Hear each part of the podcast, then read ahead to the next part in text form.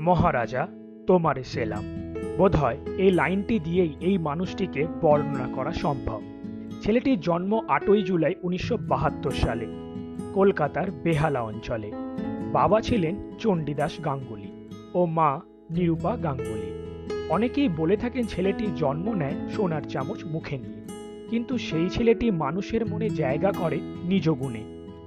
ছেলেবেলা থেকেই সে ছিল খুব মেধাবী ছাত্র। কিন্তু বাবা তাকে ভর্তি করেন ক্রিকেট একাডেমিতে। খেলায় ভালো ফলাফল করায় সে সুযোগ পায় ভারতীয় দলে। ছেলেটির টেস্টে ডেবিউ ঘটে উনিশশো ছিয়ানব্বই সালের বিশে জুন ক্রিকেটের মক্কা লর্ডসে। ডেবিউ টেস্টে সেঞ্চুরি। এরপর অনেক ঝড় বয়ে যায় ছেলেটির উপর দিয়ে। হয়তো অন্য কেউ হলে এতদিনে ক্রিকেট জগৎকে বিদায় জানাতো। কিন্তু এই ছেলেটি পেরেছিল। পেরেছিল দাঁতে দাঁত চেপে লড়াই করতে। শিখিয়েছিল কীভাবে চোখে চোখ রেখে কথা বলতে হয়। সেই অপরাজেয় পৌরসের নাম সৌরভ গাঙ্গুলি, যাকে আপামোর জনতার দাদা বা প্রিন্স অফ ক্যালকাটা নামে চেনে। দু হাজার দুই সালে ইংল্যান্ডকে হারিয়ে ন্যাটোয়েস ট্রফি জেতা অথবা দু হাজার তিন সালে ওয়ার্ল্ড কাপে অস্ট্রেলিয়ার কাছে পরাস্ত হওয়া।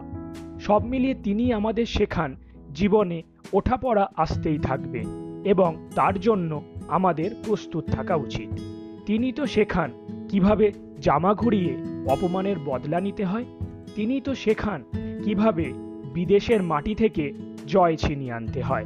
আজ আটই জুলাই দু হাজার বাইশ। এই ভদ্রলোকটির আজ পঞ্চাশতম জন্মদিন। আজ এক স্পর্ধার জন্মদিন।